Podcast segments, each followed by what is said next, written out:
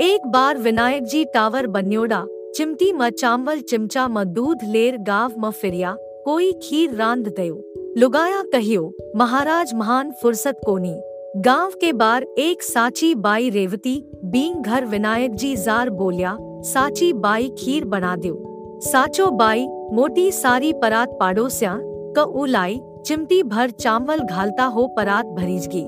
मोटी सारी कढ़ाई भी मांगर लाई, चमचो भर दूध घालता ही कढ़ाई भरीजगी खीर खदबद खदबद सीजबा लागी, खीर की सुगंध आबा लागी। साची बाई को मन चालियो।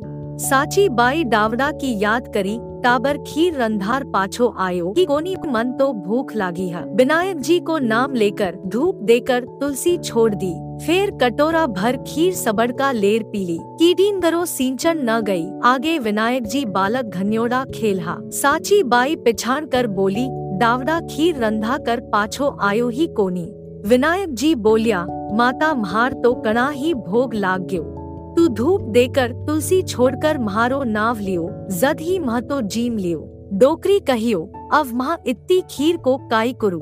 विनायक जी बोलिया, कंवर का व्याह कर पर्णो जोड़िया का मुकलावा कर, होम कर, यज्ञ कर, धर्म कर, पुण्य कर, तीरथ जा बरत कर। तो ही कढ़ाव को छेड़ो आवेलो हाथ जोड़ कर विनायक जी, सु अरज करी है भगवान, कढ़ाव को छोड़ो आवे पर म्हारा घर को छोड़ो मती आवे आप भंडार भरपूर राखी जो।